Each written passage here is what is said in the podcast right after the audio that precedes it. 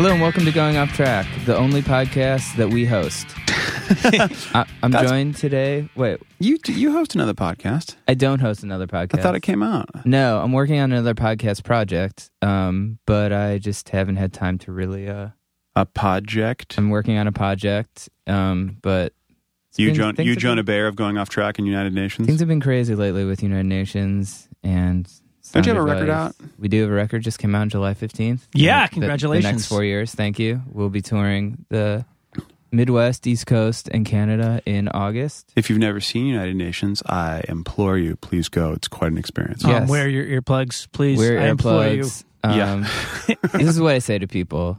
They're like, "I'm scared. I'm going to get hurt." I'm like, "You're not going to get hurt. It's going to be fine. It's very safe." Um, but I would say it's also very loud. So Very loud, but it's also the only band I've seen in probably a long time where a pit develops it isn't asked for, which I've always found lame. If your band has to ask for a pit, You don't ask. you don't. Either it happens or it doesn't. And yours happens organically. And those that happen organically know how to do it. Yeah. Yeah. I never really pay attention to that. It's like I feel like when we play at Vitus, usually it's so crowded that there isn't physically room for a pit, which I feel like is nice. But um, that whole room is a pit. yeah, you know, I think it's. I always think it's like kind of like weird when people are like start a pit. Like Yeah. it's like I get it. I get like you're trying to like get the crowd involved and stuff. But you, I think you're kind of right too. It's like if it's gonna happen, it should happen. If it doesn't happen, Well, in some venues, I mean, if you can't, if there's no room, you can't do it, dude. I would just, Just say keep it to um, yourself. Keep it to yourself. Also, if you uh if you're gonna stage dive, just like be aware that like people have like pedals and cables set up. Just try to like not Beers, Beers. possibly. Maybe Yeah. don't stage dive. Maybe stop Yeah, that I mean- trend. maybe don't. But if you're gonna do it, like try not to like and also sing-alongs. Don't ask people to sing along. If they haven't su- sung yet, they don't know the words. Yeah, someone was telling me recently they went to a show and the band kept being like every song like all right, like move up. Like and it's like I get it. Like sometimes you need to say that because I feel like sometimes crowds can be kind of shy and it's like awkward if they're way in the back. But I'm like, you can say it once or twice. But I was like, dude, if you start saying it every song, it's like it gets weird. You know who is allowed to say it is the middle band in like a three band lineup because people, you know, they're always yeah. scattered around the outside of the room. It's okay for them. If you're the Yeah, yeah. headliner and you have to say that, then yeah. Or just or just say it once, man. But it's like I feel like people kind of get the get the pi- picture, and then they're sort of like.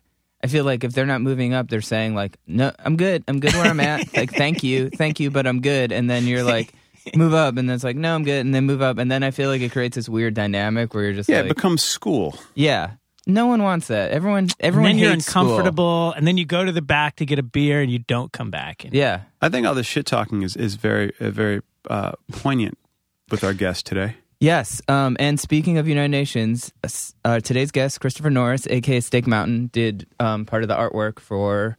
We actually, I had never met him, and he lives in my new neighborhood. And I asked him to come on the podcast, and then Jeff was here, and Jeremy from Temporary Residence, and we were like, "You should do the artwork for this crazy box that we're doing." And he made this seven inch for, um, I think it was for I don't know, four of the songs. I can't remember. It's like spread out over so many releases, but uh, the seven inch he made, it's incredible. It looks like it came out in 1990, and it's like the total like Xerox. You know, who's in combat wounded veteran, and uh, he made this incredible, incredible seven inch. And obviously, you know, he does a, a lot of the art for Against Me and that type of stuff, and he just really has that kind of aesthetic down. I'm sorry about that, but um, yeah. So he came by the podcast, and uh, He's a vocal dude. I like He's him. a vocal dude. And Like you, him a lot. And you know what I like about about Chris is like, I feel like everyone is scared to like really talk shit.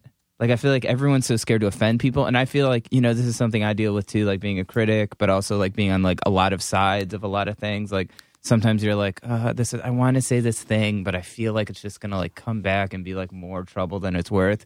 Chris just like does not care. I love it. I feel like that dude just will just is a real straight shooter and just doesn't care. And I feel like he's kind of in his own world where he just creates his cool art. He shits on two of my favorite bands in the podcast, and I was laughing so hard Yeah, man. that I could barely breathe. He's awesome. So let's all listen to the brilliance and the Anger. Anger of Chris Norris, aka Steak Mountain.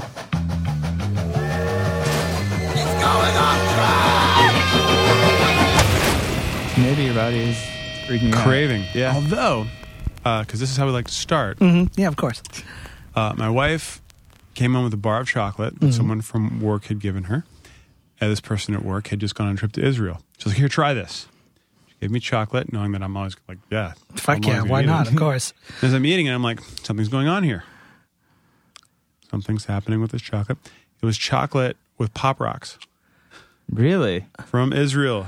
She was like, I know, right? And then as soon as you finish the pop rocks, continue going. No, And I no. was like, this is awful. so does that open up the taste buds or Completely. what- And then I drank a Diet Coke and exploded. naturally? Welcome. to- oh, thank you. Of course, this was great. I mean, a good start. I, I, I loved it. Today, I'm mm. going off track. Our guest is Steak Mountain. Yes, Is that is that how you should be introduced? sure. Okay. Yeah, I mean, it's the brand, you know. Yeah, so I yeah. guess it's how people know me. Nobody really knows me as Chris Norris. Thank God, but it also helps me separate myself in public. Like I, I think I was telling you, it's like no one would ever introduce me as Steak Mountain if they knew me. Okay. bands and things like that. They were just like, "Oh, here's Chris," and then maybe during the show, you know, you'd be like, "Hey, Steak Mountain's here," and then you'd come up and be like, "I just got introduced to you," and you didn't tell me because I fucking never tell anybody. you know what I mean? Because I just don't. You know, what I mean, the, that it's like weird to get that kind of attention. So that's actually why I started using Steak Mountain early on, just because it was better to. Just to get it out of the way, where'd it come from? Well, originally, hmm? way back, super way back, like ah, fuck, I don't know, fifteen years ago. Um, when I started doing artwork for bands, like bands that I was in and things like that, I used uh, I used something called the amputees, which was fitting at the time because it was always like stupid mutants with arms missing and fucking kid stuff. Um, and uh, like you know, just like my age at that time, you know. So um, it started as the amputees, and uh, I had always pro- propos- you know propositioned it, or I always put it out there that it was uh, more than one person. And later on, years later, people were still asking me, "So how many people are in Steak Mountain?" Once it became Steak Mountain, but anyways, regardless of that, I started as the amputees. I thought it was really stupid. I always wanted, I always really liked the idea of. Uh, of like artifice and like characters and public personas and things like that. And obviously, growing up as a kid in the '80s, you have a lot of uh, you know, you're inundated with hip hop and rap music and all these guys with these great names. And so I was always really influenced by that. You know what I mean? I was always like, that's really rad. Everybody's got fake names and they don't have to be fucking, you know, Clifford Brown. you know what I mean? They get to be some fucking jerk, jerk off name, you know, or something like that. So, um, so that's kind of how it started. And also, uh, long story short, eventually I found myself uh, joking and going, "Oh, I'll start calling it the steak department."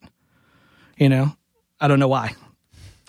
I mean, I do know why because also at the time, the steak stuff all kind of happened because I had been a vegetarian for a great many years, up until recently, actually, and I always liked the idea and t- kind of taking the model of that band Carcass. You know, so Carcass were all like vegetarians they were all just like grindcore nerd left wings, you know, like vegetarian guys who were in this band with super gory artwork. And so I always kind of liked the idea of being this vegetarian and having something, this fucking nom de plume or whatever that was meat based. Again, this is like real early little kid stuff. You know, when you think everything's a good idea, and then you're st- like, like all of a sudden you're still in a band called Green Day. You know what I mean? And you're like 40. You know what I mean? That's like the kind of thing where in my, you know, in the past recent, you know, a couple of years, I was like, fuck, dude, I'm stuck with this Steak Mountain thing forever. So when I went to register the the steak steak website when I was building an online portfolio in early 2000s or something like that, I just was like, I'm gonna call this motherfucker steakmountain.com. Great. And then I just started using that as the name. And then it just kind of stuck. And it And then- became STK MTN. uh, STK, MTN, anything I could without writing mountain out. Yeah, yeah. Anything that was before it that could work out. Um, I tried to use. That was really jumbled and really, but No. that's pretty. That's pretty much the That's good history of it. I just, you know what I mean. It's just kind of one of those things like where you're just, you know, it's like any stupid band that you're in when you're a little kid, like, or you're a teenager, and you're like, yeah, like any band I was in, like Combat Wounded Veteran. That sounds like a really great name. Do you like a good grass fed or Wagyu or Kobe or what's your what's your jam on the steak? You know, I actually don't eat that much steak even now that I eat meat. Because Because it, it's really bad for you. it's really bad for you. And who can afford steak? it's true. You know what I mean? true. At this point, It is delicious. Although Joan and I are a big fan of uh, when we can going over to Peter Luger for the nine dollar burger. Yeah, the during- burger's a good deal. The, the lunch, lunch hour. burger. fuck, wow, Pretty good. I'm have to do that. Yes, you should. Yeah, it's funny. Like I was hanging out with Paul Delaney, who's been on the podcast before, and he Right. was like, "You should have my friend Chris Steak Mountain. And we were, and I was like, "Really? That guy lives here?" And he's like, "Yeah, he lives down the street. He's awesome." And I had no idea. Like I was familiar with like Off with Their Heads and all the Against Me stuff you've done, but yeah, yeah. I, feel didn't do off with their heads, but You didn't. How, what am I thinking of? Um, you're just thinking of Bar, Var using my my handwriting style for the records when they were on No Idea. yes, that is really exactly what, what, I'm thinking of. Because Var and I share very similar. Var from No Idea and I share a very similar handwriting style. Yes, which is So- why I think I was like, that guy probably lives in Gainesville with like no. Army of Punch guys and some like lives in like a half pipe or something. No, dude, with a bunch of fucking herb ass nerds fucking listening to Jawbreaker records. Fuck no, dude. I've, I've actually literally only been to Gainesville like eight times. You know, um, I'm from Tampa originally. You know, Okay. and so um, Ah, the land of strip clubs and sponges. exactly, and death metal. yes. More importantly, that was where the boom happened. Really? That's Yeah. where that was that Studio Morris. sound? Morrisound. Yeah. Is that where death started? No, they're from Orlando, Okay. but Morbid Angel, Obituary, yes, yes. Cannibal Corpse guys moved down. I, from upstate New York, which was like my area Yes. when I was when I was like 13, 12 and 13. I moved into Florida and moved into Tampa and that stuff was happening right at that time and it was like that stuff I mean obviously I'm referencing Carcass and stuff that stuff was a huge that was huge for me as a kid. I I was just telling somebody this the other day is that like I get so uh I get associated with the bands that I'm that I'm involved with but I I'm not really part of that world. You know what I mean? I'm not a I I mean it's going to sound terrible, but I wasn't an Against Me fan. And I'm only an Against Me fan because Laura and I are so close as friends and I can respect the craft and I know when it's good. You know what I mean? But these bands that I work with, I'm, I, I don't listen to this stuff. you know what I mean? Like, I'm not a really big fan of any of these bands. You know, a lot of the stuff that I grew up listening to was death metal and grindcore and being kind of involved in that. And then eventually I got into punk just by going down the food chain of death metal. Napalm Death, realizing Napalm Death were hardcore guys, listening to those things and listening to Heresy and like things like that, and then being like, oh, this stuff's really great. And then realizing that there were homegrown American bands like that, uh, Assuck, Crossed Out, Man is the Bastard, things like that. And I started getting into that, and then I was like, oh, rad. And then started those kind of bands, and then started getting involved in punk. So I started out as like a crappy little metal kid. You know what I mean? Did the you arts- go? oh, sorry. Did yeah? Did you go to art school or? No, I well, I did. I went to like a magnet school for high school, like fame without the dancing, although there was plenty of dancing. A lot of kids who like Monty Python, a lot of corny ass motherfuckers, you know what I mean? So high I mean, how many times can you watch The Holy Grail? I hope fucking none.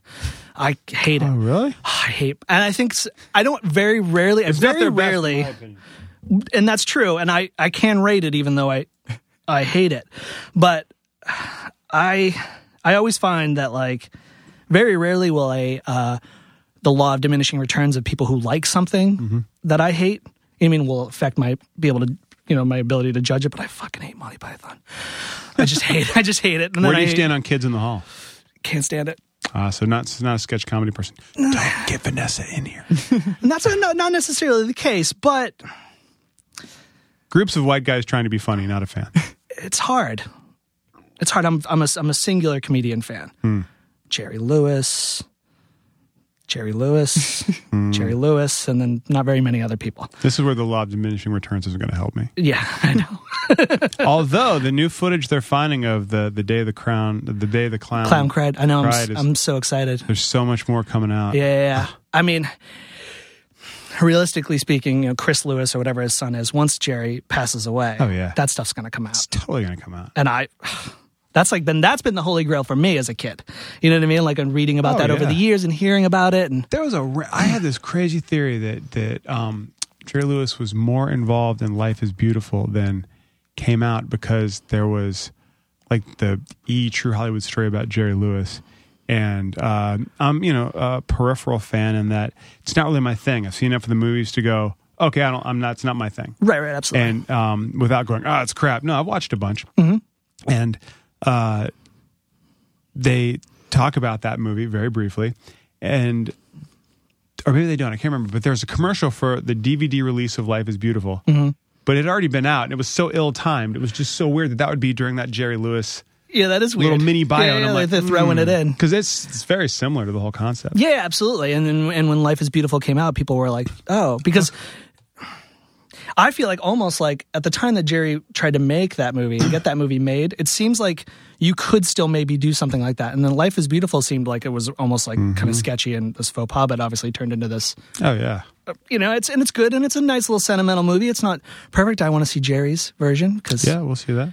you know eventually we'll But end you up know that's it. going to be horrific. Yeah, it's going to be really brutal. And at that point in time in, in, in Lewis's career, it's, I mean, the movies are, they're bad. Yeah, man. They're bad movies. The the days of, of, of the Ladies' Man and the Nutty Professor and these like really great, strange Cinderfella things like Mm-hmm. Yep. that. That What time where he goes to Geisha gone. Boy? Geisha Boy. Geisha Boy, uh, Rockabye Baby, or whatever, Yep. things like that. Those movies, those times where he directed or Tashlin directed, are they're fucking gone.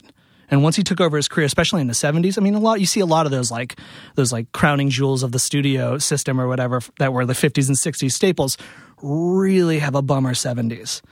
Sometimes come back in the eighties, King of Comedy. He was great in that. Oh, when, he, when he shows up, and But he was second choice. That's what's interesting. but what a great choice. Oh, it's oh yeah, it's perfect. perfect. You know why? Because he's a fucking asshole. Oh, completely. He's a total fucking asshole, Yes. and he's the perfect Jerry Have you, Lewis. have you have you ever heard the? This is exactly where you thought this was No, I going thought to we go. were going to Drew. talk about grindcore, and I was just, I was like, I hope Steven. and now it's like I have no idea what no, you guys fuck, are talking dude. about. No, if we this can is just good. talk This about is movies good. for an hour, it's all I ever like to talk about. I don't want to talk about fucking music or my shitty art. Let's sit around and talk about fucking movies, It's man. like, it's like he's heard the podcast. I know, right? Okay, so um uh wait, hold on. I had a great thought. No, it's gone. Jerry Lewis. Jerry Lewis, the Oh 80s. yeah, yeah. Oh, have you heard? Have you ever heard the prank calls? no, I don't think Oh, I have them. I, I could have thanks to iTunes Match. I have them on my phone now. Dude. There's um, a collection of celebrity voiceover outtakes. It's where the Buddy Rich screaming tapes are. Mm. Okay, okay. And uh, I'd been looking at f- for this compilation for years, and I found it when I was dead broke, living in California, and borrowed money from my girlfriend to buy. it. 'cause It's like you don't understand how important this is Well, I gotta have this. and Yeah. it's it's um there's an outtake of Dean Martin's and Jerry Lewis on doing a promo for the caddy.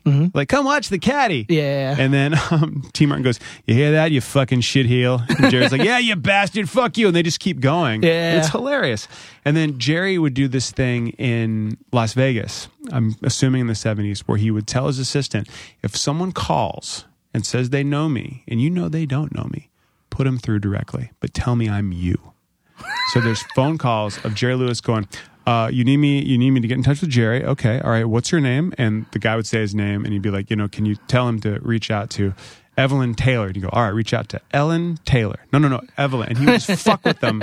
And there's like three or four of them on this CD set of him and his buddy just messing with people. I Just fucking love to hear that. It's wonderful. And that's the thing. It's like for me, like Lewis is always really great because he was the king of family entertainment. Even though if you look back on what he considered family entertainment, some of that stuff's pretty racy. You know what I mean? You know, even I mean, obviously things like the Lady Man, but the Patsy. There's a lot of like adult jokes.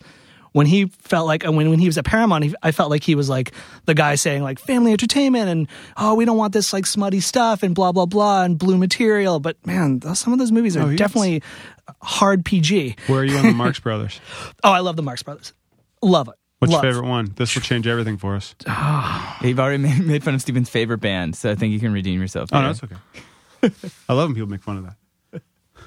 I don't even. I can't. I can't pick. You have to. I can't. Well, we're going to go backwards. It's not Love Happy. You know that.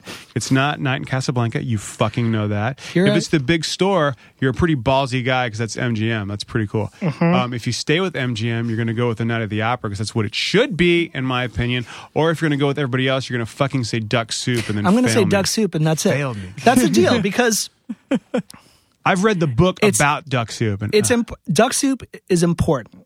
It is the. It is the. It is the. It's the gateway to the Marx Brothers for anyone who I've ever shown anything to. And so I feel like almost to the fact that it's my favorite because I've seen it so much. Because every time, you know, it's like you you want to because everybody thinks of the Marx Brothers, they think of Laurel and Hardy, they think of any of that stuff from that time as mm-hmm. like this corny old hat shit, dude. Fuck you. Duck Soup is fast forward mania. I mean, it's a mallet across the face Yeah. over and over and over again. And while that's not necessarily what I love about them, it is something that uh, gives me a great comfort. it is pristine. You It know? is, it is, it is wonderful. I, I lean towards the, the MGM three. Those, those are my faves. Mm-hmm. Right. Just because I find Zeppo unnecessary, but you know that works out Uh, Duck Soup, Duck Soup was always put up there, especially by the American Film Institute. Every year, it's always in like the top twenty. Yeah, and it, it Always. because it's as it, it's also just like the most accessible, which is fine too in this case. You know what I mean? Because it's just got everything you need. You know what I mean? As far as their filmography goes, you know what I mean, and, and anything that you can even attach to them, minus things like fucking. Groucho's fucking appearance in Skidoo or whatever. Right. you know what I mean? Like you can discount that one, but everything else, you know what I mean? Like that's the one, and I guess like that's what I find. I find a great comfort in it because I feel like I've seen it a lot. It's like when people talk about the Disney movies, the early Disney movies. Mine's Pinocchio, even though it's not the greatest, because I saw it so much. Well, it's, that's that's that's a dark fucking film. It's also a dark film, and so I'm. You ever gone back and that. watched Pinocchio? No, I haven't. Oh, it'll Yo. it'll horrify. Really? you. You've got Netflix streaming right now. Yeah, I it's streaming. Go Just- do it. It is Yeah. A bummer. And It's then if you want a real bummer. bummer. afterwards and a nice racist bummer, go ahead and watch fucking Dumbo after that. Dumbo's pretty brutal too. It's it's oh that and that'll I have I can never watch Dumbo again because just you know where they lash the mother down and all that. Mm-hmm. I just remember as a kid just sobbing. And now I have kids and I'm like, there's no fucking way they're watching this. Yeah. I, uh, I watched Finding Nemo when I had food poisoning with my sister, and I was like crying. Oh, yeah. like at the beginning. Oh, that like- opening will kill you. I was so upset. but it's it's a different kind of upset. What th- what early Disney will show you, and this is even goes back to what I was saying about about Lewis, is is that kids entertainment used to be real fucked up.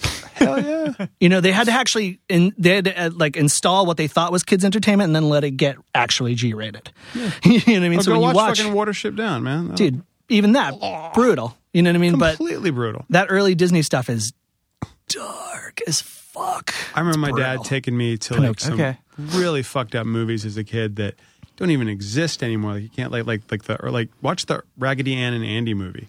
Some twisted acid trip shit that Wait, is it like some Don Bluth shit in the eighties I don't know or if it's Don Bluth. This is seventies. This is um, it's almost uh, Bakshi kind of shit. It's Right, okay. Really, really creepy. But it's like you know, looking back on it, you're like, oh, I see where you know that cabaret punk started. You know that Right, kind of right, whole right. shebang. Now, so uh, art is awesome, and we're done. What got you into movies I'm out. I'm fucking out. um, well, the in Tampa? Because there's well, originally I'm from Salem, Massachusetts, and in Salem, I, uh, despite my wonderful personality that you guys are seeing now, I hated other children and didn't get along with a lot of kids. is it because of their feelings about certain films? Yeah, probably. So, as a kid, I just really was um, attracted to film. You know, at an early age, I was like, even though I didn't understand the concept of it, I didn't want to go see the reissue of fucking Lady and the Tramp. I wanted to go to see Platoon, and I was fucking like eleven. You know what I mean? I was like a kid. You know, I wanted to see movies. I just was really excited by it. That that magic that everybody talks about with film that is hard to sometimes see now and especially in a world where you get to see the behind the scenes of everything and you know how things are made and you care about celebrities that you shouldn't care about and things like that um, that magic really attracted me as a kid and the form of it you know hit me even at an early age you know i was just HBO, Cinemax, seeing R-rated movies, seeing whatever I could see, Clockwork Orange at an inappropriate age, things like that. And then, so I don't know. I just it's just what I like. So I stayed in all the time as a kid. I just would leave school, go to the video store on the way home. My parents had fucking okayed it. I would just rent movies every day and just watch them. And barely drew, read comics, kind of drew here and there. What comics? But uh, geez, I was a Marvel kid. And then I always, and this must be, this was definitely something that I see as like a, uh, must be just like a model for my personality. I'd always try to find the other thing. So to me, the other thing was sure, there's Teenage Mutant Ninja Turtles, but I want to see the original stuff. I want to know about, and then you could get into like kitchen sink press and things like that, and I started getting into that stuff a lot. Kitchen and being Sink like, put out the uh, at first they put out the Crow compilation after Caliber had it. yeah, yeah, absolutely. So like I got started getting into that stuff here and there, um, and then my interest in comics faded. You know what I mean? And you Did know, you try? Did you ever try to draw comics? Was that? Kind I of was interested in it early, early on. Um, ele- actually, around 11, 12, I was going to do. I wanted to do comics. Um, my aunt took me on this great trip to New York City at thirteen from from Boston or whatever to to New York to go to Marvel Comics. I wanted to see Forty Second Street at the time, you know, and at that time it's like eighty nine. So Forty Second Street is still there's a couple, you know, porno theaters and things like that. Obviously, I couldn't go see anything there. You know what I mean? But the Disneyfication of Forty Second Street had started. Things were shutting down, but I, you know, I got pictures from and I wanted to see 42nd Street. She only brought me during the day because at night it was still a fucking squirrel fest. you know what I mean? It's still a pretty brutal fucking spot. You know what I mean? Obviously far different than 42nd Street now. But we went to Marvel Comics and I was like very interested in that and I was very excited about that. And then I don't know, I think maybe it was my attention span or whatever, but the the I wasn't ready to put the work in that you have to be to be a great comic artist. And that's the other thing too is that there are not really actually great comic artists. There's not a whole bunch of them. And at that time, like I saw people like John Byrne Yeah. and I mean, even to a certain extent, McFarlane or whatever. Mm-hmm. And I was excited about their work, but I, I there's something about it that uh, I don't know. I didn't want to do that. I wanted to do. I wanted. I was clearly leaning more towards fine art. Right. Like I saw, and then maybe it was the influence of movies or what I liked about movies and things like that. But I was seeing like comic books in a different way, and then I got disinterested in drawing comics. And about really almost after my trip to Marvel and seeing like what it's like to be at a fucking drawing desk. Fucking- There's a capacity for boredom that you need to Yeah. draw comics. and I just I wasn't interested. And I didn't get interested in, in comics as a form until this recent kind of like art alternative boom of like people like Picture Box and stuff like that, putting out really like Mat Brinkman and CF and all these like weird comics. Because to me, like that was like that's real. That's like art. Mm-hmm. Not to say that if you're drawing fucking Captain America, Captain America, you're not making art, because that's totally wrong. You are. Everybody's a a fucking Moebius artist. fan at all? Huh? Were you a Moebius fan at all? No, I never mm-hmm. caught on to that stuff. I always kind of saw that stuff as like what the older goth kids were into. you know what I mean? Like my cousin who was into The Cure was into like that. You know what I mean? So I'd always see it and be like, which to me ended up turning into things like Sandman. Yep. And in that kind of interest, it just never something about it. Like I was only attracted to maybe line quality or certain things. Like with John Byrne, right? When he was doing Superman, he did X Men, things like mm-hmm. that. That work to me feels more like uh, there's some sort of communication to like things like the way line quality is in Looney Tunes. The way he drew was like very shapely and very cartoony, but still realistic. And I think that's re- he was like my favorite. And I think he had a lot to do with like what I loved about the Looney Tunes and the way comics like cartoons looked. So You I was going what to ask you if you were Looney Tunes or Tom and Jerry. Oh, Looney Tunes. you get more variety. We're gonna we we see this is the this is my favorite kind of person that I disagree with, but like. Yeah, I know. I can tell. But there's I can specific- tell if you don't like someone, and you clearly like her. Uh, most people can, You can tell when I don't like someone. me. It's horrible. Uh, but specific Looney Tunes, Freleng or Chuck Jones? Well, It's a dick move I just did. you just really pulled it out. no and actually, it's funny because I've been re I've been I've been re-watching a lot of this stuff because I got those Blu-ray box sets. So Yeah, I've man. been like pounding through them and and like really being you know getting excited again about stuff. And you know I have these like dry spells and I go through phases with certain like anybody does. The guy who really started doing uh, Bugs Bunny and all that, Daffy Duck, was a guy named uh, Friz Freleng. Can't remember his real name. That's what they called him. And then uh, throughout the time, then you know different guys come in. This guy named Chuck Jones came in. The Chuck Jones stuff, the duck season, wabbit season, those kind of things that we remember as kids. The Roadrunner. That's where it really took over in humor. And then meanwhile, on the other side, you have Tom and Jerry, uh, done by um, you know Hanna Barbera, and their stuff was awesome. You know, or Fred Quimby was another guy who did this stuff, and they only did a certain number and then stopped, and then everything switched, and Hanna Barbera went over here and started doing weird Flintstone type stuff. I'm not a fan of, and then Chuck Jones tried to do Tom and Jerry and failed miserably. And it's just this fascinating dichotomy about how one story, one type of artist can't do another person's characters, that kind of thing. Mm-hmm. But the Chuck Jones and Friz Freleng stuff is such a weird split, man. Mm-hmm. Because you know you've got you know Rabbit of Seville, mm-hmm. you Absolutely. know, and then you've got you know the later stuff, which is like you're saying a much finer drawn line to it. Oh, and obviously at that point in time, the I'm, and this even goes back to, I can go either way on on on either on either phase. And sometimes like what I really like in anybody's art, whether it be a band or somebody's early directing career or the uh, legacy of something, is I always like the early stuff to a certain degree because I like when people don't know what they're doing. Yeah. It's always the best stuff. Any band that I've ever liked that was like a real band with four pieces and making shitty loud music that's like a rock band. I am usually only interested in the stuff when they were fumbling in the dark because once you know what you're doing, eh, boring. But with the Looney Tunes, once they knew what they're doing, they could really mine. Most of the time, bands and things like that, they're not interested in fucking mining the strangeness or the weirdness or the pockets of like exciting kind of creativity. Not to say that that's not necessarily entirely true and that's a really big generalization. But with the Looney Tunes, they really you can get some really weird shit in there. So once it's greased up and fucking Jones is in there and he's doing fucking everything's Oh, yeah. happening, there's some really great stuff. So both ends really. Well, I just like the Looney Tunes in general. Uh, that Well, minus Space Jam naturally. the, oh God, that shit doesn't count. When, Yeah, when everybody's dead, it doesn't count. Yeah. Speaking of the darker children's entertainment, where are you a Peanuts fan? Yes, but that's like sad kid stuff. Yeah. You know what I mean? I really I didn't really super pay attention to the peanut stuff, and I didn't really realize its effect even in those like holiday fucking things, and the un- understand the depression of it, uh, really until I don't know, like six or seven years ago. It is the saddest shit. Yeah, Yeah. It, it's sad kid stuff. You and ever, I seen, always you ever seen Three Nuts? no, I've never It's seen this that. guy who kind of did what they did with Garfield minus Garfield. Uh, Okay. yeah. Three Nuts is just the first three panels, Uh-huh. and it's even more depressing. That's I amazing. can only imagine. It's yeah, so yeah, yeah, yeah. That Garfield shit's amazing. yeah, Oh, it's so wonderful. good. It's the most one of the most fucking genius things ever. That I, I look bought at, the and I go, book from my brother, who's a big Garfield fan. It was like, oh my god. it's yeah. If you're listening to this and you haven't seen it, you should so get the good. book. Get It's on it, incredible. fucking right good. now. So good. Um, but with um with the peanuts, yeah, absolutely. But it, it really took me. Now that's not to say that I guess I really did understand the depression of peanuts and, and Charlie, um, because I I have a friend who I call my Charlie Brown, and I've had I've been calling her that for fucking twenty fucking twenty five years. So I understood it, but I didn't really grasp the re- you know because sometimes it's hard to look past the marketing of something. I mean, you have to really be interested.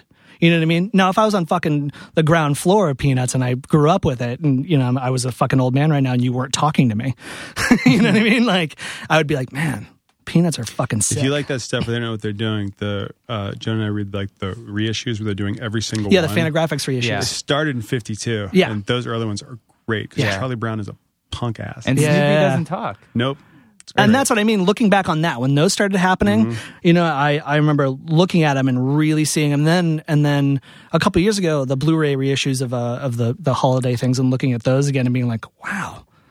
This shit's a fucking bummer, dude. And No, it was exciting, but uh, but in general, like it's not part of like I don't know. It's just it didn't hit me. It's more like an observer's like excitement. You know what I mean? When I hear about it and what we're talking about right now, clearly I'm like, yeah, it's fucking great, but I'm, I'm not going to go home and fucking party with it or read it. You know what I mean? Or like, or even consider uh, trying to steal Schulz's line or anything, you know what I mean? Or things like that. You know what I mean? So When you say you gravitated more towards fine art, like who are some of your folks that you enjoyed looking at? it's really funny. Like, um, like all little kids or all kids who are getting into art who maybe are.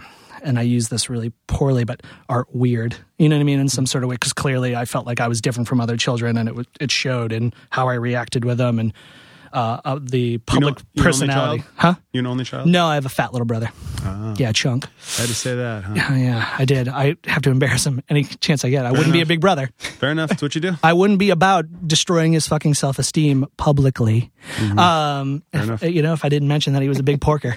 So, um, and he's been called Chunk for like 22 years, much to his chagrin. You know what I mean? Um, even if I use that word incorrectly. So, um, Can I say you are the exact opposite of what I thought you would be? That's but- actually pretty funny because I feel like that. I hear that a lot, and I think it's like, uh, and this even has. I don't know. I was trying to. I was trying to maybe describe this at some point, and maybe in, an, in another interview, it's like, if you look at early like the early combat work, you know what I mean, things like that. Um, you know, there's a lot of cartoony lines and a lot of cartoon kind of imagery, but with a strange darkness, and that I feel like that's like a really great version of my personality. Even though I can't believe I just fucking said that. Um, really animated, but you know, I probably want to kill both of you. You know what I mean? In an exciting way. You know what I mean? But You, you get know, a lot of Cannibal Corpse fans who are six feet under, maybe who like Jerry Lewis. So that kind of that's real. that's what you just say right there. And that's what that was That, what that's your byline. Yeah. you are welcome. Cannibal Corpse and a big Jerry Lewis fan. Dude, those first four Cannibal Corpse records, fucking great. So, um, so what were we talking about? I don't know if I can remember. Artists Artists, like. uh, like all kids, kind of getting that. You know, I was I was attracted to surrealism and things like that. Obviously, because even then, while it is like kind of almost sequential art, surreal, surrealism has like a sequential quality to it, like comic books. I was attracted to it because it was cinematic.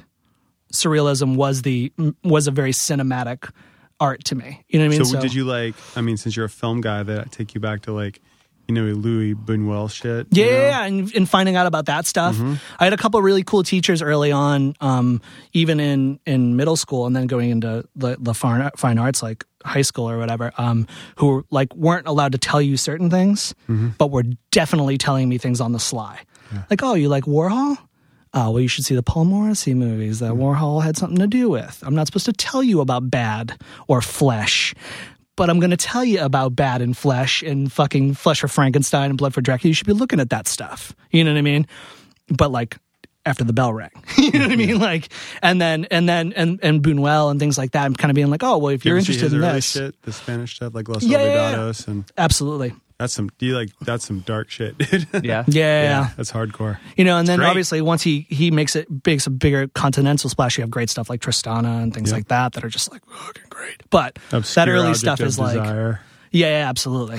you know, You would love this shit because it's like everybody knows they're making a movie, and they just do. cra- There's one movie, I think it's Obscure Object of Desire, where every character walks around carrying a bag of shit, yeah. but you don't know it's a bag of shit, but they talk about it. It's Yeah. weird. It's a. It's great. It's cool. It's stuff. definitely like, and it's like you know, and he was obsessed with taking down like bourgeois, like everything at that point in time, exterminating Angel. From then on, really, he's there's an attack He did, on he did Un Chien Andalou with Dali. with Dali, and that's how that was my entry to him. You know what I mean? Because being like, and obviously being in Tampa, St. Petersburg is not very far, and that's where the Dali Museum is. Mm. You know, so I had access to that at a really early age too. So you get to see kind of weird stuff, and obviously they did a lot of really cool screenings.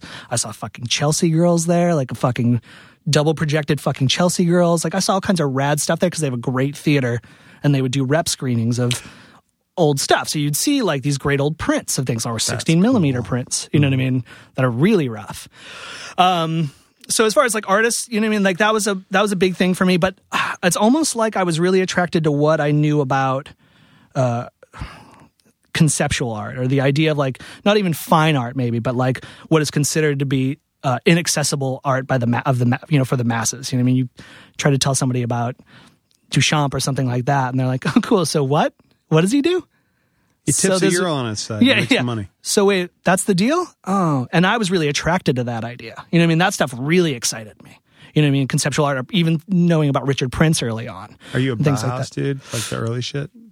Not the band. No, I, know.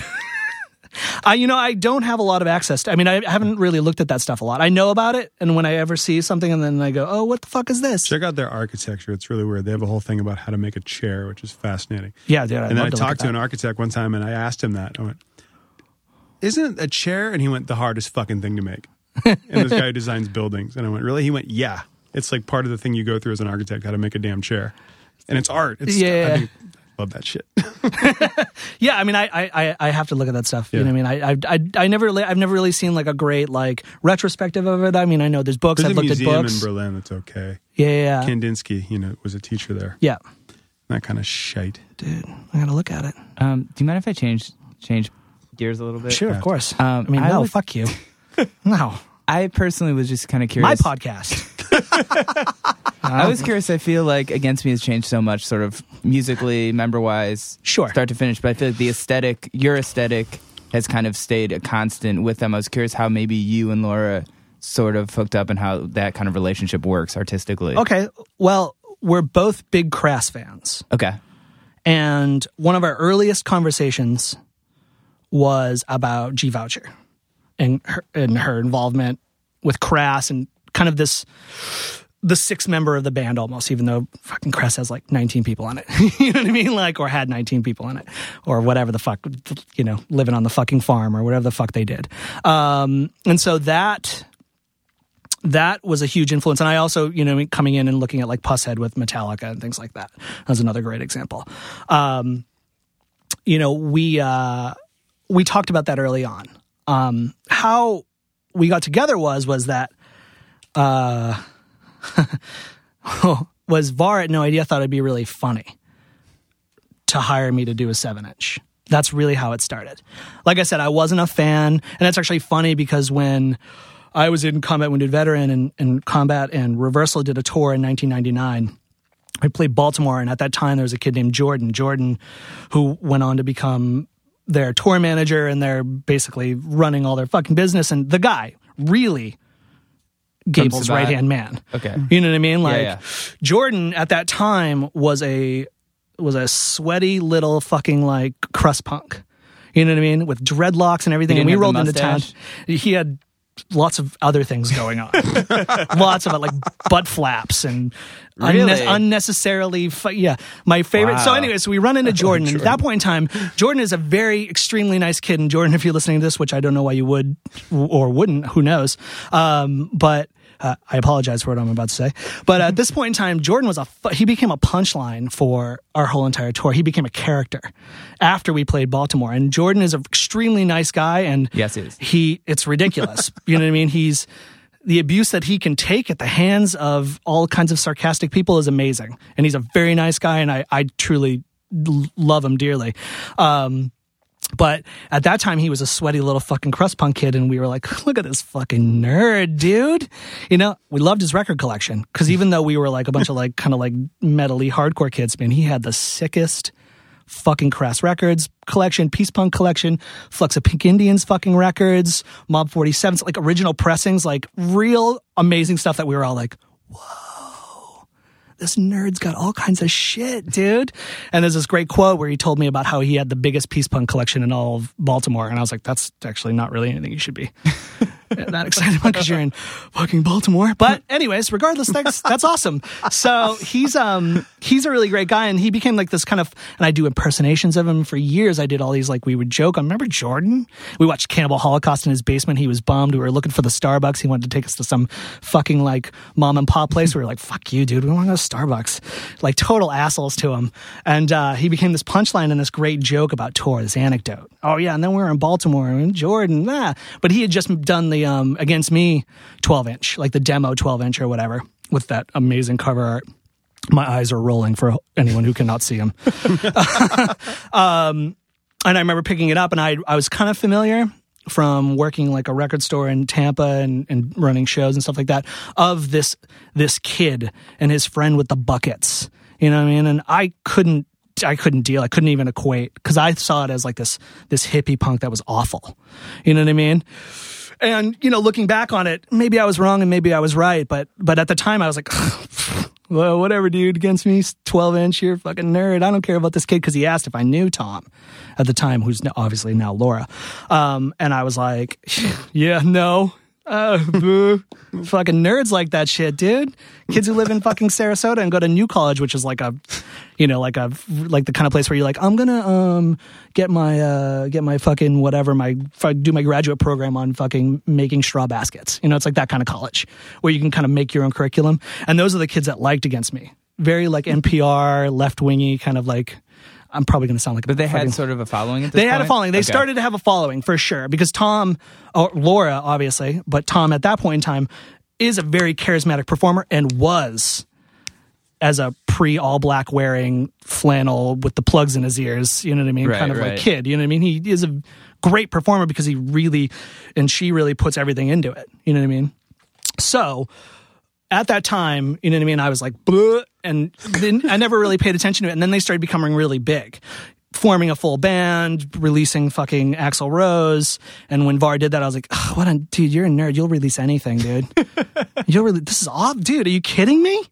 And, um, and then I just didn't pay attention to it. And then I remember friends of mine, like, like, uh, I don't know if you uh, guys know Pat from D4 and things like Dillinger 4. Um, you know, he would ask me, like, uh, you know, having conversation, be like, so what's what, this against me? And I was like, oh, fucking no, dude. Everybody loves him all of a sudden, though. You know what I mean? And then flash forward to whatever, fucking 2005 when I started working with him, VAR was like, this is going to be really funny because I probably talked a ton of shit to VAR. You know, just like, whatever, dude. I don't know why you like all this garbage you put out. You know what I mean? and uh, including my bands. And, uh, and then he just said, you know, why don't you try something? Let's do something. I'm doing a seven inch. They just signed a fucking fat, whatever. and then I did, uh, I don't know if you've ever seen it, but it's two gingerbread men fighting. And if you open the seven inch, it's a bunch of candy shooting out. And I, I don't know. I didn't think they were going to go for it. It was one of those things. And sometimes I do this with bands where I just make whatever the fuck I want. I don't give a fuck what they sound like. I don't care who they are. It's whatever I want to do at that point in time. And I submit it. And I'm like, they're not going to go for it. I'm going to be able to use this for somebody else, like one of my own shitty bands. And and you know, Tom at the time was like, "I love it. Let's do it." And I was like, "Really? Oh fuck. oh, oh, all right." Whew. And then obviously, right at that point in time is where like the real fucking like they became huge. You know, mm-hmm. they were everywhere. The you know Jake had done Burghart had done the documentary, and the you know everything was kind of happening, and it was right before Warner. You know, it was like mm-hmm. clarity time. You know, yep. And um, and and at the time, Laura and I just we clicked. I think it was just personalities. You know what I mean? Just two loud, sarcastic, kind of mean, aggravated, don't really like our fans kind of fucking people. You know what I mean? Like, which Laura does like her fans, but you hate yours, you dude. Gross, dude. I don't. I don't even know why I'm here. Um, so, so at that time, we had conversations really early on about the consistency of a look mm. of a band, how that's important, and I call it aesthetic legacy, and how it's like even if I was going to only work on one record, it's always important, and I pitch this to every single band I work with, that your people should be able to look at your back at your fucking discography and know a certain point in time. You know what I mean? Through the art. Because really, that's that's what you're flipping through, right? You know what I mean, or you're fucking looking online, and so I always pitch this thing aesthetic legacy. If I'm going to do your record, I'm going to do everything uh, that revolves around your record. If you want to hire your friend to do a couple T-shirts, whatever bullshit, but I will, I would like to be involved from the LP all the way to the fucking end of the touring cycle so that A puts money in my bank account, but B, you know, it's cool as far as like an art thing goes that you're you you have this consistency. You know what I mean? And so that was like one of the first bands I really did that with, minus all the crappy bands I was in.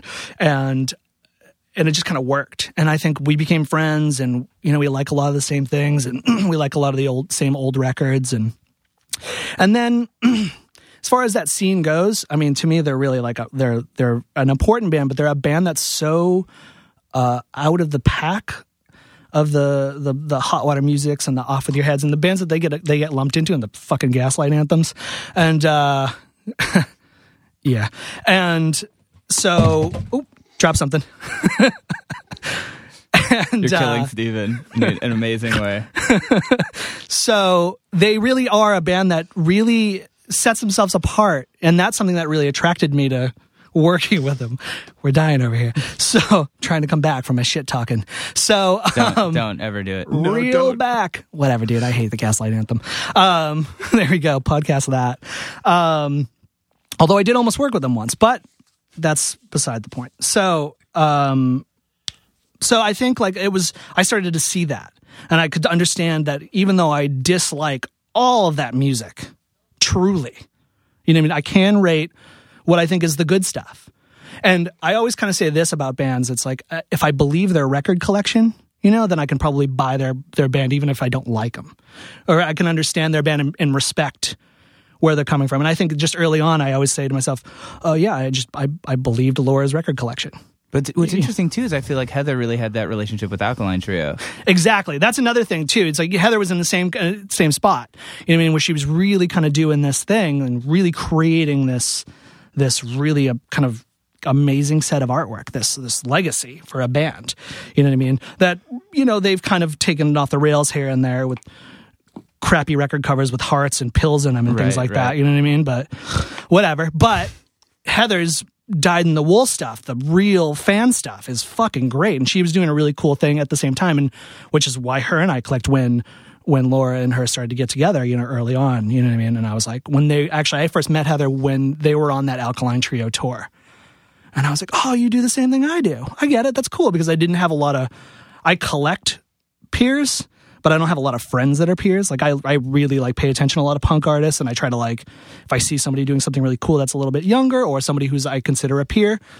I'm always like a fan mail machine, when, especially when it's rad. You know what I mean? I'm always like, yo, yo, yo, I love your shit. Oh my God, blah, blah, blah. And I blow them up and I try to fucking promote them in every single stupid interview I do, everything. Who so, now? Right now, my favorite person working right now is this kid. He lives in Cleveland, I think, or Cincinnati, Ohio he just graduated like art college and his name is Elijah Funk. And he makes the fucking weirdest Xeroxy, just real kitchen sink kind of artwork. You know, what I mean, just like all over the place and weird. And just, he hasn't done work for any bands. I think he's in a couple like real, just like post Pissed Jeans kind of like sloppy art punk bands. You know what I mean? Like, but his stuff right now, every time I see it, I'm like, what am I even doing? You know what I mean? Like, why am I even wasting my fucking time? this kid with a Xerox machine doing fucking nothing is fucking killing things. So he's my favorite right now. I always, I try to chat him up. I try to get him work. You know what I mean? I try to do everything I can because he's really awesome. And you know what I mean? I, I don't think he's, I think he's more of a fine art kind of kid doing like weird, just kind of like out there fucking Dada stuff. You know what I mean? How does it work? Dada. Um, how does it work with bands when you know you have the relationship and you want to work on their entire album tour cycle with the art? Like, how does the license work? I mean, I just sell it to them. I mean, that's really what it is. Outright? They bu- they buy it outright. You know what I mean? I don't keep really. the original. I keep the original, and I'm never going to do anything with it other than maybe it'll end up in a book someday if books Right. still exist in 20 Mm-hmm. years and somebody remembers who I am. You know what I mean? After You- I've retired or something. You know? You a Coop fan at all? No. Hmm. Yes, because skill wise, Mm-hmm. I always look at things in two ways. It's really super important for me. I look at things like in a professional way, and I look at the work, and I look at it technically, and I look at what they can do. And then there's the personal stuff, Mm-hmm. like the Lord of the Rings movies. I fucking hate wizards and dragons, but man, those movies are a labor of love and they're really intense and amazing. That's like one of my best examples. And I'm a Peter Jackson fan in general in the old days, up until Heavenly Creatures Meet the Feebles. love Meet the Feebles. That stuff was huge for me as a kid too. You could probably say that that had an influence on the goofy work that I would do with bands early on. You know what I mean? Like comedic, horrific, but not too broad comedy. You know what I mean? But still strange Puppets enough. with dicks. Yeah, puppets with dicks and aliens coming from outer space to get fucking like people for their fast food restaurants and you know fucking dead alive and before the zombie boom happened and you know what I mean. Um, but anyway, so Coop for me is the kind of cat who he makes work that is so well done. I mean, it's flawless, and he's got that fucking imagery down. The problem is the imagery is stupid to me. Devil girls, greaser shit, fucking mm. Big Daddy Ed Roth stuff. Kill yourself, dude. I couldn't. I couldn't be less interested in that mm-hmm. personally. Right. You know, uh, but boy, and in his in his day, I mean, he took the '90s by storm. you know what I mean? Him mm. and Kozik. Those are the those are the guys when it came to the alternative boom. Kozik would do that, and well, they also branched out into uh, the vinyl toys. Have you done that? Brilliant. No, I have never done that because I, Pusshead, Pusshead too. Yeah, Puss Pusshead too. But the difference between what I do and what those guys do is that I jump around a lot. And I don't really have like a style. Maybe you look at something you might know I did it like you thought I did off their head record or whatever. There's a style that's present, but I don't have something that I feel like sometimes is, is hard to market. It's like hard to market. Yeah, we're gonna do a Steak Mountain toy. It's like, what are we? What am I really gonna do? I mean, because I kind of move around so much that I don't. Mm-hmm. I'm not a cartoonist. I'm not like Horse Bites. I'm not like Richard Minino who has a style and he draws a certain way, and you know it's Dick. You know what I mean? Like, like I'm doing all kinds of weird things. I'm doing collage stuff here, and I'm, maybe I'm drawing here, and I'm so I never really ended up doing. It. I would love. I would love to have done it. And Var had no idea, who's a huge toy collector. His house is ridiculous in Gainesville. Two stories. He has a one, one room filled with toys that he's been collecting since he was a fucking kid. They have a life size Darth Maul from when fucking Phantom Menace came out. That's whatever. unfortunate. I agree, but the fact that he's got it. Yeah. If And the fact that he traded, I'd be into it. No, more. oh, agreed.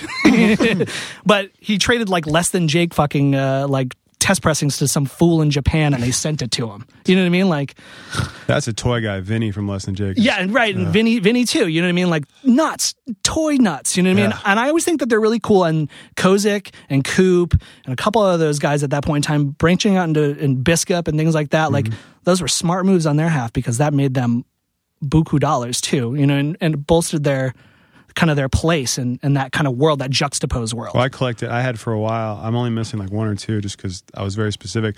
All the Pusshead bear bricks. I, I I feel like I've. I'm remembering them now, but I don't really remember He made one look that literally came with a T-shirt of of, and it's this little toy bear, and he just fucked with it and made it basically, you know, a bear that had killed other bears and stapled different skins on its face, and the shirt came with it. And my wife was like, "That's the most hideous thing ever. Don't wear that." That's ever." amazing. and see, I, You I- want it? I'll give it to you. uh, uh, is it black? Oh yeah. but it's got something on it. See, I wouldn't wear it. No logos. No logos. no logo since I was in like a hot fucking grindcore band. Um, I just, especially my own, except for this crappy bag I'm carrying around. Um, so um, I don't know what we were talking about. So yeah, uh, things like Kozik, Coop. Kozik's work actually isn't very good. Even his line quality is bad, and technically, it's more of a time and place thing for him. And just throwing shit in a blender and it ended up on a fucking poster and then he by virtue of being larger than life or whatever the fuck he's like he he really got his place in the world. He's not a great artist but he's a great manipulator and that's really important too. You know, I mean? If you're a great manipulator and you just happen to be an artist right. man you can work that shit out all day long man. You know what I mean? Like that's really great. You know how to work how the system Ron English? You a fan of his English is another guy. Basically, here's the deal. Anything that came out that gets associated with Juxtapoz, I'm not really that interested in. you know what I mean? But again, they're truly great artists. Yeah. Uh, Tara McPherson, mm-hmm. Coop, Kozik, Ron English. I mean, right. woo, English can paint like fucking nobody's business. Hell yeah. But Mar- fucking Marilyn Monroe with Mickey Mouse boobs, I'm out, dude. you know, I'm just, I'm out. I look at it and go, yeah, all right. Um, so uh, where's the fucking urinal knocked over? Because that's what I'm interested in. You know what I mean? Like, so and I kind of look at that work and I think, yeah, yeah, all right. You know, I don't know. I it just never really hit me. You know, and like I feel like that's just another world that gets like I like I I don't I I don't even belong in it as an artist. You know what I mean? You know, so I kind of look at it even being associated with it to a certain degree by what I do and things like that. I look at it, I'm like. Ah, what about when people are like, check out my Steak Mountain tattoo? I feel bad that they have to live with me forever until they die. I, yeah. Mm-hmm. You know, like that's amazing that somebody would ever even do that. But then it has nothing to do with me. It's not a Steak mm-hmm. Mountain tattoo. It's an Against Me tattoo mm-hmm. or a Fake Problems tattoo. What Derek has. Or, uh, well, that's. I don't even. I don't even rate Hess because it just that really reminds me too of like a certain time in the '90s, and I just look at Hess's work and I'm like, cool, man. So you can sketch. That's killer, bro. Well, that it's an it's a, that's an interesting concept though because uh, I used to work in the same office as Derek, mm-hmm. and uh, he does have. There's a fine line between having a distinctive style and then sort of being like, this is all kind of looks the same to me. Right. Like it, it's like you, sort of need to do that in a way to establish a style, but then if you do it too much, then it sort of turns people off. So sure. that is a really tough dichotomy. I would think as an artist. It is, and and I said this. Um, I said this. Maybe I said this to my wife recently too. Um, uh, was uh, that it's like, man, if you can if you can be buff monster and draw what you draw, and you can get away with it, and you make fucking rent, and you travel the world, dude, I'm never gonna look down on you ever. That's amazing. Am I interested in doing that? No, because I think my mind moves too, too fast in it. And maybe if something actually caught on, this conversation could be different. But everything I do, I try to move as fast as I can, try to different things and things like that. So I don't, I feel like I don't have like a style like that could take off almost, or maybe it just hasn't taken off. Um, but I think that everyone who can do that is fucking lucky. You know what I mean? Like that's that's amazing. You know what I mean? Like even like looking at somebody like uh from that world, like fucking knucklehead who had the fucking teacher's pet uh, TV show on fucking Disney or whatever. Gary Gary Baseman. You know, what I mean? have you seen? Sure. Yeah, Baseman's work. No. He he comes from that world, like okay. like Biskup and all those guys. You want to talk about the really the greatest artists of that group, though? Those the elder statesmen of the juxtaposed mm world. Biskup is the king to me, and I actually truly like his work rather than just kind of look at it and go, yeah, man, whatever. you know what I mean? I look at Biskup's work and like that's insane to me. And he's constantly moving too, but he's got he's got a style that is recognizable and he's been able to make work and experiment with. And you I think, think that's that, cool. You think that your like your love of film and you know it sounds like you know the the filmmakers you like are you know auteurs and have a consistent theme throughout, but it sounds like in your art you don't. I don't because I, I move around and I actually always consider myself more in line with there's this filmmaker and he was a Spanish filmmaker. He's kind of a cult filmmaker, a cult figure um, named Jess Franco, who worked in Spain early on and then because of the Franco rule, you know, like the Generalismo Franco, he left because he was making kind of sexy, kind of horror pictures and you couldn't do that. Mm-hmm. So he wanted to kind of move out of uh, Spain and he went to France and he made movies all over the place. He, before he, he passed away last year, he had made uh, something like 150 movies of all kinds of different varying styles. There is a consistency, and there's a consistency even through my work as well of this sort of like viewpoint. But I always consider myself like that's my role model as this guy who moved around a whole bunch, did what he wanted, made shit like he would be making one film and then be making a second film without anybody knowing and then he'd have two vampire movies. you know what I mean? Or he'd have two porno movies. You know what I mean? so like I always think like he's to me he's he's my work role model almost. He was like this just guy who did whatever the fuck he wanted, and he moved around. and He had you could like you could always tell when you watch a Jess, Jess Franco movie, you're like. It has a lot of zooms, and this is edited really bad. And that's a Franco movie. Even his name isn't on it. One of his like 80 pseudonyms is on it. You know what I mean? So you know, I always kind of, I always kind of think of that. So, sure, a lot of the people that I love that are auteurs, and we haven't even really like, I mean, to me, like Buñuel and Lewis and things like that, those are, aren't even like my favorite filmmakers. You know what I mean? Like they're, well, Lewis is, but, but, you know what I mean? But everybody we've talked about so far, like for me, like uh, Jess Franco, uh, this French guy named Jean Rollin, who made like these really like poetic, surreal, like vampire films in the 70s in France. I mean, those are the guys that I looked to Mario Bava in, the, in Italy in the mm. in the '60s. Kind of uh, when you watch those uh, Corman Poe movies with Vincent right. Price. Mm-hmm. Corman kind of stole that colorful style from Bava. Hmm. You know what I mean? Bava really was the gothic horror champion. His movie Black Sunday, which is like his first movie. Yo, if you ever want to see a great fucking 60s horror film, that is the great 60s horror film to watch. Not late fucking, not late 60s things like that but that just that dyed in the wool. I'm watching it on saturday morning with my fucking you know with my cereal fucking monster vision whatever fucking like you know creature double feature. That's the film you know it's this great kind of vampire movie. That's like not really a vampire movie. But those are guys who really influences me. I don't actually have very many art influences. I have more film influences on my art. Like and, a, you Mondo Cane dude? Do you like that kind of stuff? Yeah all that that uh, fucking Jaco Prospetti and all that mm. stuff. Not a whole bunch unless you start getting into Goodbye Uncle Tom, which I don't know if you've ever seen. Mm. If you want to watch one of the most offensive, mean spirited, totally wrong headed 70s fucking movies, watch Goodbye Uncle Tom. That movie Drive that came out a couple years ago with mm. fucking good looking Ryan Gosling. Yeah. Did you see it? No, but he's very sexy. He is. He's really. I, awesome. I, saw it. Okay, so the scene where he's got the rubber mask on, and there's that weird that weird song that doesn't make any fucking sense in the whole entire movie is the theme music from Goodbye Uncle Tom he aped it. I love that because I thought to myself, man, people might look that up and then they're going to watch Goodbye Uncle Tom. And this is one of the greatest fucking jokes in a movie I've ever seen in my life.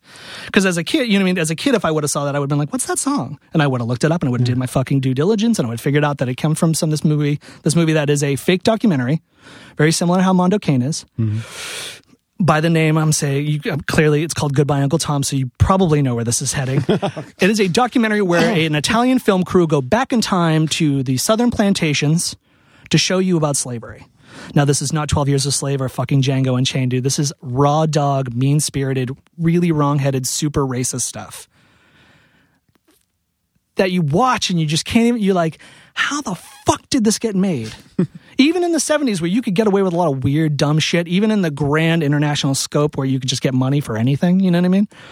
Goodbye, Uncle Tom is one of those movies that you just, I can't ever figure out how the fuck it got made and it's an endurance test almost in, in offensiveness. Now I'm talking it up, but usually when I talk something up like this, I promise you that it will offend you and that it is so slimy and makes you feel it's like shower time after. You're going to be just like a Farrah Fawcett shower in extremities or Burning Bed or whatever the fucking gross, weird rape movie she was in. You're just going to feel awful after. Awful. So I highly recommend everybody watch it. I'm a huge Goodbye Uncle Tom fan mentioning that publicly probably sounds like I'm a, some sort of squirrel, but um, but it's really kind of one of those films. So, the, but they they made Mondo Cane, you yes. know, like those guys made Mondo Cane, and you know, and this was kind of one of the last movies they made in that cycle of like fake documentaries. You know what I mean? Fucking whatever, all those weird Africa Blood and Guts and mm-hmm. Mondo Cane and Mondo Cane Two and whatever other fucking dumb shit they made. But Goodbye Uncle Tom is the one where you're, and it's on legit DVD. You can buy it at fucking you buy it on Amazon. It's not like you're buying some bootleg. It's a beautiful widescreen copy that you're like, man. As a kid buying a bootleg of it, I never thought I would actually have a beautiful copy of one of the most offensive movies of all time. Um, you know, went to the, the joy of technology and DVD. You know what I mean? And the and the want of all these. And they package it in the Song of the South logo, right? Dude, That's how they do it. How fucking embarrassingly ridiculous would that be? Um, Song of the South. That's a good one too. You can find that. Yeah, you can find it. That's pretty bootleg, pretty easily. Um, but it got legit released like somewhere in like Brazil or something weird, so you can actually oh, get yeah? a DVD of it. I heard they're going to release it at some point. They have to do something. They What's started that? Song of the South. it's um this really it's a it's a weird Disney film that got it's it's very racist. It's very yeah. It's very Jim Crow. It's very um uh it's like it's all it's all these African myth stories that got transposed when people were enslaved and brought mm-hmm. over, mm-hmm. and um, like the story of Brer Rabbit and Brer Bear. You've seen, you, you know these, you know the Disney characters, and it's you know um, the rabbit's going to distract the bear by making a tar baby. No, no, distract the fox by making a tar baby and having him get all stuck in it. And these are all old African myths, but Disney did it, and they had this guy singing it um, called Uncle Remus, and Uncle Remus sang this hit song "Zippity Doo Dah." Yeah. That's where it comes from. Really? Yeah. Yeah, and you can't. There's no copy. You can't buy it here legally. You have to buy like bootleg. Yeah, you buy bootlegs and things like that because it's, It's- obviously like It's a, very racist. yeah, it's definitely of a time. But Yeah. but Disney and all those people they've released things recently that were squirrely, were sketchy, like at the time Mm-hmm. that they've had like Leonard Maltin's talking in front of being like at the time Oh, racial so- stereotypes. So they could do that with Song of the Oh, South. so did Tom and I, I'm a big Tom and Jerry fan. I have all the spotlight, the Yeah, ones yeah. Mm-hmm. that, were restored, like um, you know, Jerry getting angry and Sieg heiling Tom because he's being an asshole. Like Yep. stuff they s- snuck back in, and they Yeah. talk about at the very beginning. They say this wasn't cool then; it's not cool now. Mm-hmm. But to take it out uh, is wrong for the art.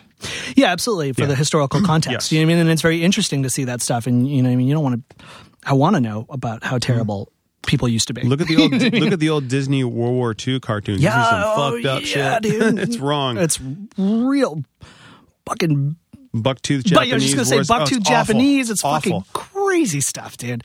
And it's, but it's also like interesting to see. You know, you're just like, man, whew. And then you can look at it, as you say, from an artistic perspective and go, that animation is incredible. Yeah. wow, they did a really amazing job with that bucktooth Japanese guy. Ah. What the fuck? Yeah. You know what I mean? Oh. So it's pretty amazing stuff. But that being said, and I always feel like I get I get really roped into this because I talk about it a lot. I, like I'm not like some big horror movie nerd or anything like that. And like that kind of stuff, even though it, the work, the steak work is occasionally dark or whatever, there's guts and limbs and stupid shit. Like I, I don't like modern horror films as as usually. You, know what I mean? opened with Jerry Lewis, dude. We know who you are. Okay, good. I always want to because I because I get you know people are like, man, I saw the sickest movie, dude. I'm like, I don't actually don't care. You know I mean? I actually want to watch what fucking fucking museum hours or something. You know, I? Want to watch some fucking boring shit, dude. That where people talk too much. That's what I'm interested in. you know what I mean? But my influences, you know what I mean, and what I look to, you know what I mean, for the steak work is like. Like I said, Jess Franco, Jean Rollin. There's this great Japanese movie uh, called Hausu. I don't know if you've ever seen it. I highly recommend it. There was a point years and years ago where I'd had this book of old Japanese, it was like reviews of Japanese films, and this was probably like 12 or 13 years ago now by this guy named Tom Weisser. He ran a bootleg company in Miami called Video Search in Miami. And he wrote about this movie called Hausu, about a, a haunted house movie with a bunch of Japanese girls from 1977. He described it as like Dario Argento meets Tim Burton. And I thought, as a 13 year old or 14 year old reading this book or whatever, I was like, what? That sounds great. You know what I mean? Um, and I spent years trying to find a bootleg copy of it, and I did. And it's really great. But recently, Criterion put it out a couple years ago. And it was kind of like a big cult hit. They did like a midnight circuit with it. But I highly recommend it's on Hulu fucking streaming. It's called Hausu. And for me, as a as a someone looking at just Steak Mountain without knowing that I do Steak Mountain, to me, I always kind of feel like that's one of the greatest I look at that and I think, man, if Steak Mountain made a movie, that's the Steak Mountain movie. You know what I mean? There are not many movies like that. So I look at that and I get really excited. You know what I mean? Even early on when I saw bootlegs of it and then finally had a beautiful copy of it, I was like, oh, that's what that looks like. You know what I mean? Because you're watching like eighth generation fucking bootleg tapes. But Hausu, I highly recommend that. But regardless, I just like boring movies. You know what I mean? And that's really what I truly like. My top 10 list from last year is all just fucking sleep, sleepy time shit. You know what I mean? So, um, but yeah, I always want to, it's out there now. I like boring shit. I don't like horror movies. I don't like Saw. I don't like Hostel. I can barely register with Eli Roth. Although I'm interested in his new thing, his weird cannibal adventure thing that comes out. It's called like The Green Inferno. And it's supposed to be like kind of influenced by Cannibal Holocaust, Cannibal Ferox, that like weird cannibal boom of, in Italy in the 80s. And it's like about a bunch of fucking do gooders, Greenpeace do gooders who fucking crash in the fucking jungle and then they get eaten by a bunch of cannibals. And so that I comes back, out. I back parts of that. I back parts of that. I, I back eating Greenpeace people. They probably taste good. They take care of themselves. Yeah, You know what I mean? A lot of fiber. Yeah, a lot of fiber, a lot of fiber, and, and probably like one of those things. Like if you're a person um, in the jungle and you eat people, you might also believe that you're consuming their soul. and so you're cons- you're consuming the soul of people who think that they're doing good, and that's exciting because you're probably making yourself feel better. You know what I mean? It's like on top of the fiber, you're getting good vibes from these fucking these Greenpeace people you're eating. You know what I mean? So, um, if so ever there was an epitaph for Steak Mountain, I think that would be it. That's that's good. That's good. Let's hurry up and kill me.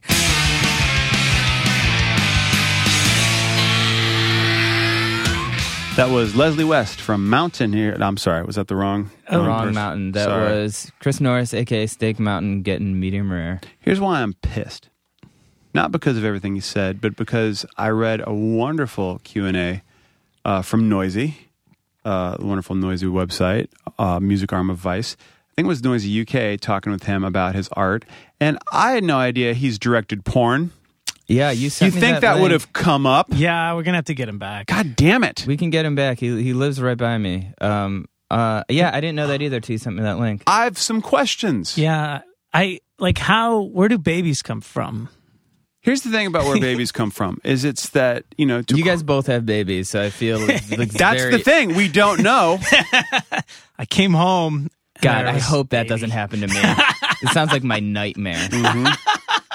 Like, what is this thing? What? I can't sleep for five years? Like, are you serious? Five years, ever, Ever? I have this thing I always need to worry about, in addition to all the other things I always worry about that aren't important. Yeah. Oh my God! It's, I mean, you, you, I, I think you think you're more neurotic than you are, but I can't even imagine. Dude, I, I, I don't know. I can't. I you know I had this revelation I can't- about I can't even, about guys. kids about like you know the, there's this discussion when you have children in the, in New York it means that you're over 40 oh yeah, Yeah. for real. I honestly don't know anybody under fucking like well yeah or mid 30s whatever. It's just it's just the way it is here. People have interesting lives. They don't have time to have kids. From my experience and from my direct relationships with my relatives in other parts of the country, you don't have kids past 30. You're, you have kids at 18, 19, 20, whatever. And so there's always been this like, you know, especially among New Yorkers, like, would it have been easier if I did this when, you know, and what, regardless of the physical thing, I've realized why, I've realized what it is about having kids late is that if you have kids when you're 20, you haven't fucking done anything. You haven't had a life. You've never had like enough money to do whatever the fuck you wanted on your weekends. And so like there's nothing that you keep that you think back to. You know what I mean? Like, oh yeah, high school, man, high school was great. I wish I could go back to high school. But when you have kids later in life and you fucking lived the rock and roll lifestyle, you have that to refer back to. And to. you realize you never want to go back to high school. it, it, you bring up a very good point because I get to this point now where I'm like, oh, well, yeah, I did that. I'm good. So now this this I haven't done. Well- but that I've done. It's like, hey, we're gonna go out. We're gonna go see a show. We're gonna go to a bar. I did that a lot, and I had a Yeah. lot of fun doing it. And even now, if I revisit it, I have fun doing it, and then I'm fine for Well, months. Well, see, that's the what I was. That's the revelation is that I think if you get if you if you wait long enough, you're done with all that Yeah. shit. So you can think back to it and remember how good it was. But but yeah, you don't have to be doing it. Whereas if I had kids, like you know, maybe when I was like twenty nine, Ugh. you know, I wouldn't have been out of my system. That would have been a bad time for me to have kids. So so so all Anyway, kids listening to this Yeah. in 2045, when I'm dead, Your children will be like, what, what was he saying about us? It's terrible. Uh, speaking of terrible, why not give away your money to us? Terrible idea. Do Terrible it. idea. Do it, please, please, please donate to us because um, been listening to a lot of podcasts recently, and some have uh, these things called sponsors. We don't, so we'd like you to sponsor us. And we're one of those podcasts. We don't have you know a premium subscription service. We just like doing it because we like giving away our money. So if you like us want to give away your money, we'll take it and it'll keep this going, and that would be glorious. Because as of yet. Not a whole lot to report on that front. Not a lot on that port. Uh, it's only been a couple years. Uh, so you can do that at goingofftrack.com, our, our wonderful website. Um, you can leave a nice, if you don't want to give money, leave a nice comment on iTunes. But that would be Um, delightful. That's just like a nice thing to do. Something I never do for anyone, Nope. But- so we want you to do it. but you should do it. Uh, and uh, Send us an email at facebook.com slash going off track. We will respond. follow us on Twitter. Follow us individually on Twitter. Um, follow you know, us down the street. Follow us down the street. follow don't. us home. Follow Jonah home. Follow me home. Make out with him in an elevator. Make out with Jonah. in an Make out with elevator. me like wherever. last night.